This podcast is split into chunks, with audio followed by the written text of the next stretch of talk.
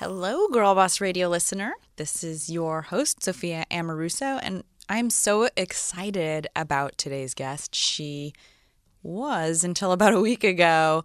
She still is the chief creative officer of Hearst Magazines and former editor in chief of Cosmo, Joanna Coles. So she just made an announcement that after a very long career at Hearst, she is actually leaving. And we weren't able to talk about this on the podcast, but she has so, so much to share uh, through her long career in publishing. But first, I want to invite you to join the future of Girl Boss, which is coming.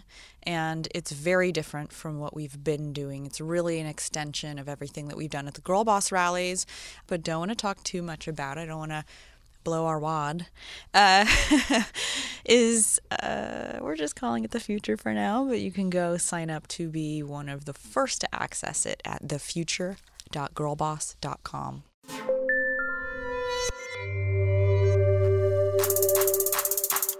Success. It's such a complicated idea, and yet for so long we've all collectively subscribed to a single definition of the word was likely given to us by a white haired dude somewhere in a boardroom in the 1960s. And there's nothing wrong with that definition, with the notion of climbing a corporate ladder with a singular focus. But it's time to make space for a few other definitions for side hustles and well being and failing forward, and for the idea that success is a wild ride, not the destination at the end of it. Join me for a journey into the lives of women who are redefining success and paving the way for others with grit and grace. I'm Sophia Amoruso, the founder and CEO of Girl Boss Media, and this is Girl Boss Radio.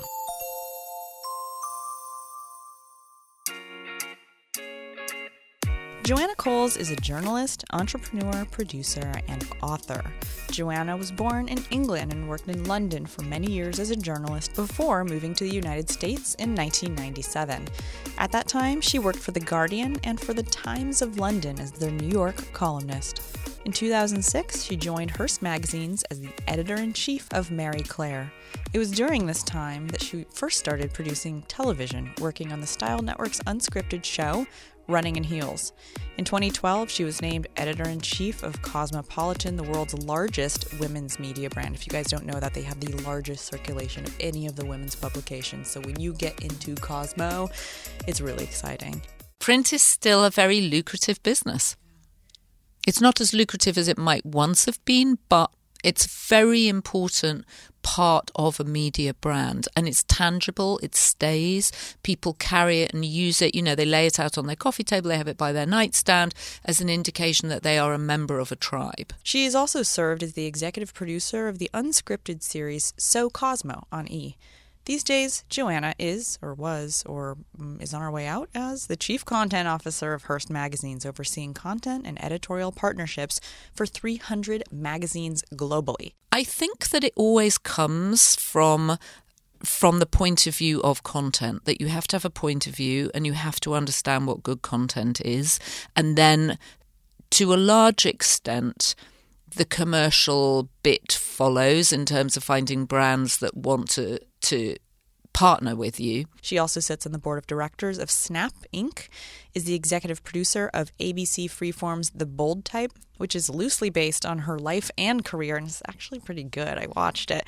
And authored the book Love Rules, which is a guidebook for relationships in the digital age.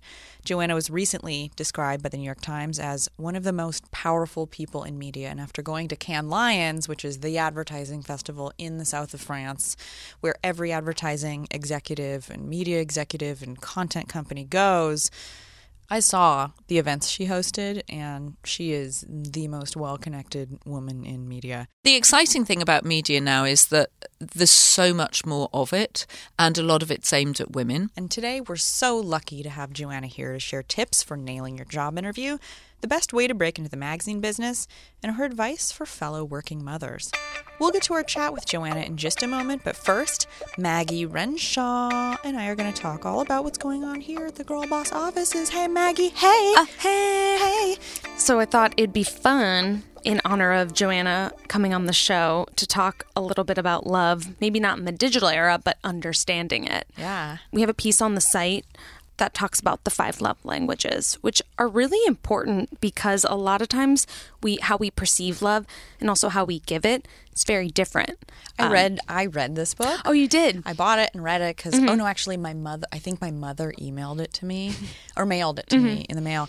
It was pretty enlightening for my relationship. Mm-hmm, it's right? kind of like the Myers Briggs test of love. Exactly. That's what I tell people. Yeah. Or of just relationships in general, because it helps decode friendships, um, like mm, relationships between parents and children, And, like, everything. how you how you receive love because if you give love in a way that it doesn't land for Yeah. someone like i tend to give gifts and my boyfriend does not give a shit about gifts like that's not his thing like he cares about i think it's quality time Okay.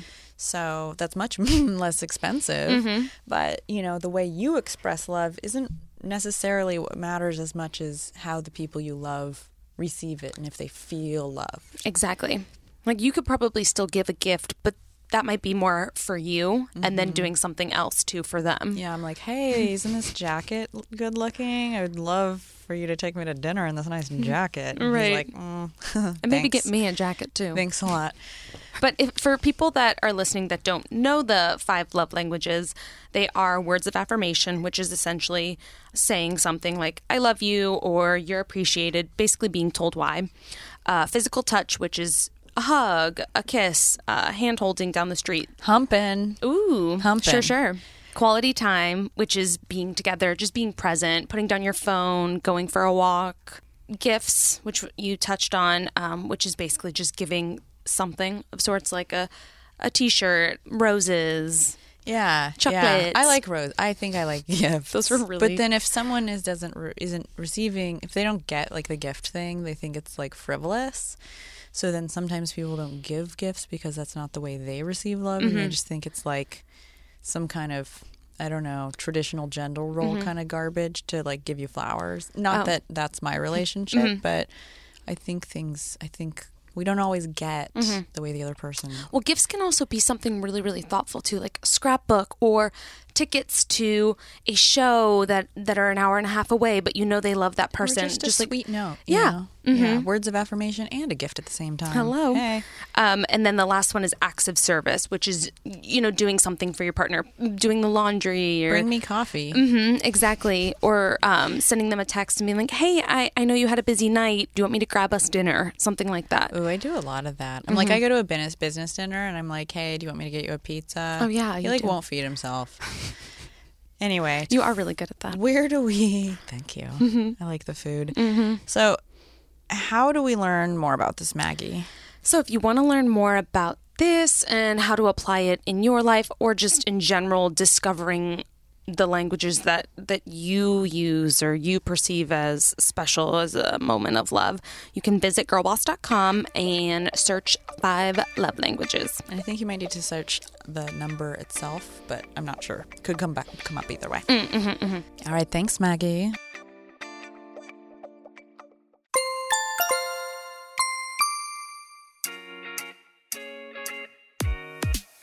Now get ready to hear from Chief Creative Officer of Hearst Magazines, Joanna Coles. You grew up in England. I did. What was that like? Uh, it was a little depressing. I grew up in the north of England and uh, we constantly had power outages. And this is going to make me sound ancient, and I'm really not. Britain was still recovering from the impact of the Second World War. So actually, London was swinging, but in the north of England, we hadn't caught up with that excitement of the 60s. And I couldn't wait to get out. Yeah, I know that feeling. I mean, I grew up in Sacramento, which is like, yeah, it's like there's San Francisco nearby. There's a real city nearby, but culturally it was a real wasteland. Yeah. Um, and yeah, it's nice to get out as early as you can. Yeah, I was tantalised by the prospect of the Beatles, who were in Liverpool, and then later on there was Joy Division, which was in Manchester. Oh my God. But it was all about getting to London. Yeah. And so, but you just before, you- you did move to London. I moved to London. Yeah, I moved to college and then I moved to London. But as a child, you started a magazine. I did. I started a magazine with my uh, best friend who lived next door, and we photocopied it and we delivered it regardless of whether or not people were interested, uh, and put it through people's mailboxes. What was it called? It was called Your Choice, which was ironic because they had no choice in whether or not they received it. But even then, weirdly, it turns out that when you do covers of magazines, one of the most important words you can use on the on the cover is your because it individualizes it makes the reader think it's about them and that was one of the two words Was it a fashion magazine? What was it? no, it was sort of weird ramblings about my observations. It was a sort of collection of poems we liked, some quite bad drawings, and sort of very short stories. Do you still have copies? Do you know, I don't think I do, but I did send a copy to the Queen of England, and I eventually got a letter back from her maid in waiting saying that she loved it and was looking forward to further issues. Wow. And I do have a copy of that letter. She might still have a copy. Oh, interesting. she might still have a copy. I wonder if maybe she read it and felt like she could read and toss. She might still have a copy, but I do have the letter she sent me. So, what was your first job? My first job was in a newsagent's selling sweets and magazines. Selling sweets. What's Yeah. a sweet? Well, sweet is candy. So we, I would sell Yeah. huge amounts of Cadbury's and then lots of magazines, including the odd porno magazine. oh wow, what was the name of that porno Uh, magazine? it was it was either Playboy or Penthouse at that stage. But I remember selling them, and the men would buy them and then put them in a newspaper, and I would always make a point of pulling it out of the newspaper when they were purchasing it. Wasn't like they were trying to steal it, but they were embarrassed of it, and I felt ah. like I'm gonna just acknowledge that you're buying a porn magazine. yeah, own it.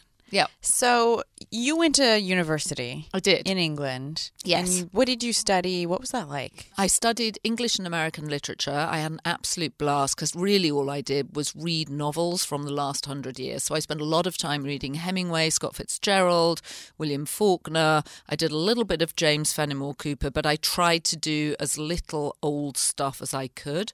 But it was a great lens through which to understand America. And when I applied for American citizenship, uh, it became one of the things that showed I'd had a long stand interest in America. Right out of college, Joanna was able to get a job at a magazine, and a couple of years after that, she got a job as a newspaper reporter. These jobs are typically highly coveted and rarely come up right after school. So I asked Joanna, how was she able to get those jobs right after college? Well, the spectator job was advertised and I applied for it and went through endless numbers of interviews. And it was a really fun place to work. And my first reporting job was at a magazine called, oh, was at a newspaper called the Daily Telegraph, which at the time I think was actually the biggest newspaper in the world. It had an enormous circulation, or the, the biggest broadsheet newspaper in the world. And there I ended up as the night news editor, which meant I had to go in at 6 p.m. and I worked through till 3 a.m. And you would call people and raise them from their beds to send them on stories. So the last th- the last person people wanted to hear from was me because I'd either be interrupting their dinner mm-hmm. or I'd be interrupting their sleep, saying, "Oh, listen, there's a story you've got to go and check it out." What kind of interview skills? I mean, what do you think it is about you that got you those jobs? Were were there qualities that you know that you had or that you recommend to our listeners who may be looking for a job? I mean, you've also hired a ton of people, so you know whether it's your early career or the the women that you've hired. What do you think the best qualities are for someone looking for a job? definitely enthusiasm about the place. I think do your research before you go for the interview so you are able to talk about it knowledgeably. I was always astonished when I would interview people and it was clear they'd never bothered to read the things that I was Like, they working don't know for. who you are. Right, and they're and they're like, kind of, what am I doing here? And that would piss me off. Um, so I think research the company, research where the company is trying to go, so you can speak to the future. Uh, think about your skills, so you can talk about them frankly. They may ask you that bullshit question: What do you think your weaknesses are? Which I've never asked in an interview, but if they do, have some weaknesses that you can address, which in fact really are strengths. I don't like it when people say, "I'm," I just, you know, I, I'm workaholic, or like, you know, I'm just, you know, the qualities that might look. I mean, not that we hire workaholics but some people Or they, or they go, oh, I'm a perfectionist. Everything has to be perfect. and you're like, well, that would be great, but that's not a weakness. Yes. Well, th- there's that. Or, I mean, it would be very interesting to see how one would react if someone said, well, I'm late all the time, mm. because that's not a very attractive weakness. So you don't want to be too frank. Joanna has interviewed countless job candidates during her vast career. She revealed her least favorite interview moment, why she found it so off putting, and some tips on how you can avoid moments like this in your search for a job. I'll tell you one thing that somebody did in an interview which really freaked me out when I was interviewing them. They came in and I was sitting on a sofa with a sort of table in front of me and this woman came in with an enormous Hermes Birkin bag and she just put it down on the table in front of me and I almost wanted to address the questions to the bag. and I couldn't understand why, A, if she had this $15,000 bag, she needed the job that I had on offer because it wasn't going to pay that kind of money. It was just a very odd behaviour. Yeah, if you come in looking too well off, and it's probably not fair on the hiring manager's end to judge that, but when you're the hiring manager and you're working so hard and someone comes in who hasn't gotten to the place in their career that you have, and you can't even afford that bag, it's hard not to resent it. And you do question do you actually need a job? Because when you need a job, you tend to be more committed, right? You don't have the choices of just being having the luxury of taking whatever job just you know that is fun. Yeah, and it was like she'd bought the Birkin in to prove something to me. And if she'd put it down on the side of her chair, I wouldn't have probably noticed it. But the fact it's squatted throughout the interview was very odd. So what magazine were you at when that was happening? Do you think she did that because she wanted to impress you with her fashion prowess? Sort of fashion savvy. Uh, maybe, maybe. At the time I was at Marie Claire, and um, it's possible that that's what she wanted to do. It, it was just an odd, rather aggressive gesture. Joanna has worked at multiple women's publications, and though each publication is under the same umbrella, the culture and audience they serve can be quite different. She shared the difference between working at Marie Claire versus working at Cosmo and what different audience each serves. What's interesting is that for you as a consumer of magazines, they all sort of morph into one. And actually, if you're a customer, it doesn't really matter who publishes them. What you're buying is the title. Uh, at Marie Claire, it was very much focused on women of the world. So we had a lot of very intriguing stories about women in the developing world. Uh, and, you know, we would find villages where there were only women living, or villages where every time a woman had a period, she had to leave the village and live in a special hut. Uh, or villages where every time a girl had a period, she couldn't go to school for a week. Uh, so these kind of very challenging situations for women to grow up in that women in the West find hard to comprehend. That was very much Marie Claire's sort of unique positioning. Cosmo, much more about America and much more kind of like your cheerful big sister bringing you on into the world and telling you stuff that your mum doesn't want you to know. And there's a certain point where you got into television production while you were at Marie Claire? Yeah, when I was at Marie Claire, we did a show called Running in Heels, which was really about the fun of working at a magazine. And then when I was at Cosmo, we did So Cosmo, and we also launched um, the Bold Type, which is on Freeform, and we've just begun shooting our third series. Wow, yeah, I've watched it. I love it. It's fun, isn't Yeah, it? yeah. It's really fun, and, the it's sort of- marketing has been very well done. the marketing is really, really exciting. We were absolutely thrilled, and I loved. And it's very much uh, apropos of Girl Boss. Uh, I'm a boss bitch, not a bitch boss, or whatever it is. I can't remember it. Yeah, absolutely. It's all about Girl Boss. I'm curious, you know, uh, Cosmopolitan magazine is one of the most commercial magazines. And, you know, we all come up in our careers sometimes thinking, like, oh my gosh, I'm just going to be creative all the time and marrying our personal interests or our creative aspirations with commercial opportunities, which are often the things that can pay for that Birkin bag. How have you, you know, married your creative ambitions with making sure that those are aligned with the commercial opportunity with the you know impetus to maintain a commercial a commercial magazine? Well, it's a great question, and it's very challenged in today's media environment because there are all sorts of competitors coming from nowhere. You're one, you're providing great content for people. Um, I think that's very flattering. Uh, well, but the exciting thing about media now is that there's so much more of it, and a lot of it's aimed at women. And obviously, that's the space that Cosmo led for a long time, and it has many more challenges now, largely online.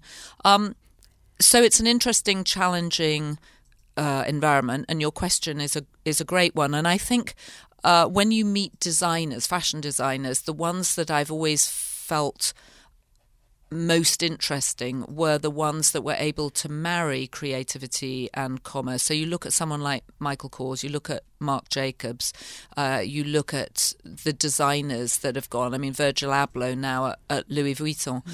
and the extraordinary ability to be able to produce something that is different and new and creative and has an audience and an audience that will pay for it is really exciting. And, um, you know, it's what you wake up every morning thinking about doing. I think that it always comes from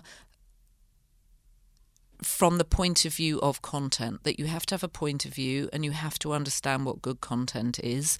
And then to a large extent the commercial bit follows in terms of finding brands that want to to partner with you, be it in advertising or sponsored uh, content or events, which you and I have done together. Mm-hmm. I launched a series of conferences at Cosmo, and we were thrilled to have you as one of our very first speakers at the Lincoln Center, where we had 3,000 young women who came uh, to be inspired. And I think it changed a lot of lives that first weekend that we did with our Fun Fearless conference. So it's constantly uphill work marrying the creative with the commerce because there are so many more creators now than there used to be. But it's also exciting when you get it right. It's wonderful when you sell a great program. It's fantastic. Mm-hmm. Who are the you know young women who have come up from maybe an internship or really kind of ri- risen through the ranks at Hearst, what are the qualities that they've had that you've taken note of once they have figured out how to ace that interview? Well, it's funny. I was trying to get hold of someone today who I hired who um, had done a. I remember hiring her as a junior editor, and I was intrigued by her resume because she'd done a.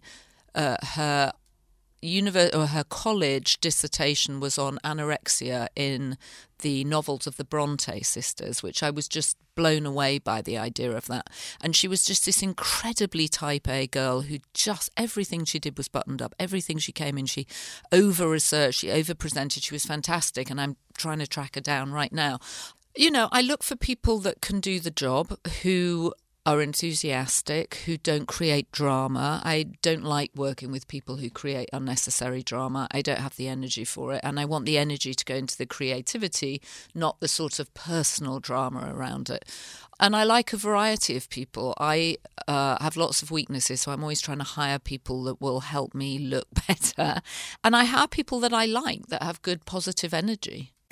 There seems to be an assumption that the women who come to work at magazines such as Cosmo and Marie Claire have a certain pedigree, including going to a top college and being part of the New York City elite. I don't know, having parents who can, with friends or whatever. I, I feel like I've seen them, but maybe that's not the case. And therefore, I wondered, as not one of those women, did Joanna have any examples of past hires who didn't have that pedigree? And if so, what did their background look like? And I think that's a trope in the culture that you have to have a private income to work at a fashion magazine. Now, does a fashion magazine play the same as Wall Street or pay the same as big tech? No, of course not. But it's a great place for creative people. And if I tell you that the he- uh, one of the uh, celebrity bookers at Hearst is a young man who left Russia when he was 13, went to Italy, learned Italian, and then three months after he'd learned Italian and become fluent in it, his mother said, Oh, actually, we're not staying in Italy, we're moving to uh, New York. He moved to New York, taught himself English from watching Seinfeld and I Love Lucy. Wow. Uh, and now he's booking all Hearst celebrities.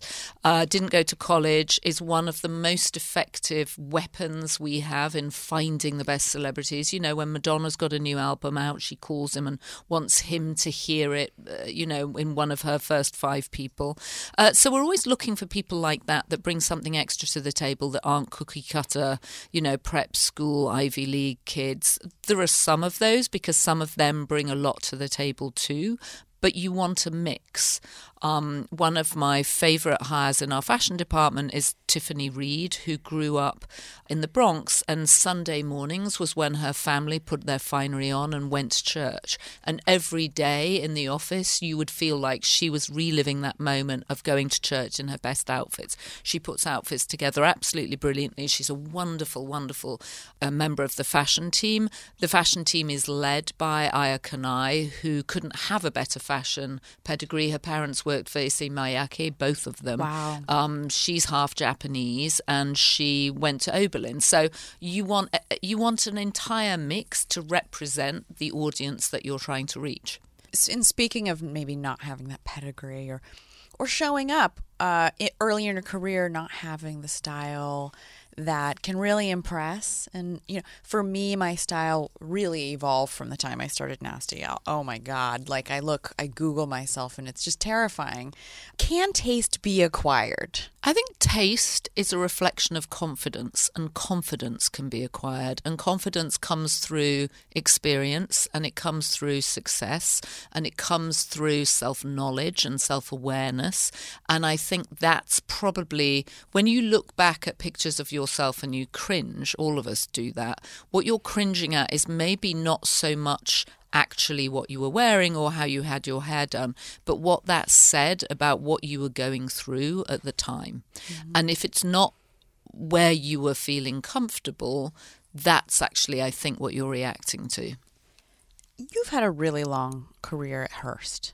How long have you been at Hearst? Well, I've been at Hearst 12 years. And have you had many? Do you feel like it's possible to have many careers within a single organization? Yes, I do. I certainly have felt that. I started as the editor in chief of Marie Claire, then I moved to Cosmo, then they created a new role for me as chief content officer. And I think those have been three distinct jobs, but within those jobs, they all had different verticals, if you like, within them. So we were doing television, we were doing web series, we were doing Snapchat, we were doing podcasts, we were creating mini media empires within each brand. And when I became chief content officer, I was trying to help other brands do that too. How do you stay up to speed on all of the innovations that are happening Obviously, at a point it was Snapchat. They're constantly emerging new channels to create content and surface content and create revenue. And it can be hard. It can be hard to keep up for anybody uh, because there's so many places to be creating content. Are there publications that you read? Are there you know innovation experts at your company uh, is it something that you seek out personally do you surround yourself with you know i mean for me I'm like 34 and that's, you know, relatively young, but still I'm not out at shows. I'm not going to I'm not on the ground with culture anymore in the same way that I once was. How do you stay there? How do you keep evolving in that way? Well, I talk to people a lot. So, what you're trying to do is get information that not everybody else has. So, I read the same as everybody else. You know, I look at the Wall Street Journal, I look at the New York Times, I look at Recode. I'm I'm like a whale sucking up plankton, but what I really do is talk to people. And when you're having one on one conversations, those aren't being amplified across media. So you're trying to get information that not everybody else has because that's the added value. Most of us are familiar with the Hearst name and Hearst family to a certain context, but I was curious to hear more of the details of what the Hearst company actually does. So I asked Joanna, for those of us who don't know, what exactly is the Hearst company and what sorts of titles are currently under the Hearst banner? The magazine titles under the Hearst banner are, magazines that you would know incredibly well. Harper's Bazaar, Elle, Marie Claire, Cosmo, Good Housekeeping, Elle, Elle Decor, um, Veranda, House Beautiful, Food Network magazine, HGTV magazine. Most recently, we launched Pioneer Woman from Ree Drummond and Airbnb magazine. Uh, we have Esquire, we have Popular Mechanics. So we have a very wide, diverse group of magazines, and the company itself is diversified in all sorts of ways. We uh, own half of A and E, which is Lifetime and the History channels, as well as A itself. We have a big investment in ESPN. We have a lot of investments Great in investment. health. Yeah, great investment. Thank goodness for ESPN. You know, there's the ebb and flow of all the investments we have. We have a lot of investments in tech and in data. I mean, they talk about data as being the new oil. We have a lot of investments in health data, in travel data. Uh, so it's a very well diversified company. We have so much more with Joanna coming up, but first, I want to talk a little about mm-hmm. ShipStation. Mm. Oh my man, favorite. ShipStation's our favorite because we have so many entrepreneurs, side hustlers, small business owners, whatever you consider yourself, listening to Girl Boss Radio, which is why ShipStation is so important. It is the fastest and easiest way to manage and ship your orders all from one place. I wish I had this when I was an eBay Oh seller, when I was a small business owner. It gets much more complicated after that. Uh, be careful what you wish for. Sometimes it's nice to have a small business and manage your lifestyle. and speaking of managing your lifestyle, ShipStation makes that possible. Uh, they work with Shopify, Squarespace, Etsy, and over 75 other popular selling channels. And you can manage it from any device, even from your phone. And they create labels for all the top carriers, including USPS, FedEx, and UPS. It's super simple. You'll ship more with less time and with the best rates available. So you don't have to go on three different websites to figure out. And Maggie, we, we use it here, right? We use it all the time. We're shipping things day, day, day by day, hour by hour, um, and it can be really hard to track things um, just due to human error. You know, you can be as specific and particular about things, but there's so many labels that you end up sometimes accidentally m- messing things up or mixing them up. So, ShipStation makes it so easy because their labels are so detailed. They have exactly what you need to ship. And if you're selling with Shopify or Squarespace or any of these selling channels, it literally just sucks in the information that your customer types in for their checkout Yeah. instead of you having to redo it. Exactly. So, yeah, mm-hmm. human error. Bye bye, bye bye. Thanks, but no thanks. right now, try ShipStation free for 30 days and get an additional month free only if you use our promo code GIRLBOSS. So don't wait. Go to shipstation.com and before you do anything else, click on the microphone at the top of the homepage and type in GirlBoss. That's shipstation.com. Enter GirlBoss. ShipStation. Make ship happen. We have so much more with Joanna coming up, but first let's talk a little bit about Skillshare. We all like to learn here. We love it. don't we? And if you don't know, Skillshare is an online learning platform with over 20,000 classes in business, marketing, technology, design, and more. And those are all things that we care about here at Girl Yeah. Boss. And I know if you're listening, you care about too. So there's a bunch of different classes, and mm-hmm. you've taken a few, right, Maggie? Yeah, I'm still taking one on how to use my camera. Just got a Canon, and there are a lot of settings that are very tricky and if you just don't know the camera you you don't know how to use it properly so it's been really helpful in expanding and just making my pictures turn out 10 times better if not i would just point and shoot and be like i think i probably don't need a fancy camera for that And you can get as every day or as deep as Mm-hmm. you want in what you want to know. I mean, data science, like data science, which is like actually a really important career in tomorrow's today's world. Mm-hmm. Web development, again, we get to control our fates if we know how to develop things on the web. There's an increasing number of positions. We need more women in technology, and Skillshare can help us get there. So join the millions of students already learning on Skillshare today with a special offer just for our listeners. Get two months of Skillshare for just 99 cents.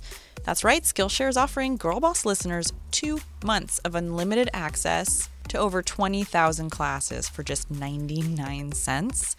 To sign up, go to Skillshare.com slash girlboss. Again, go to Skillshare.com slash girlboss to start your two months now. That's Skillshare.com slash girlboss.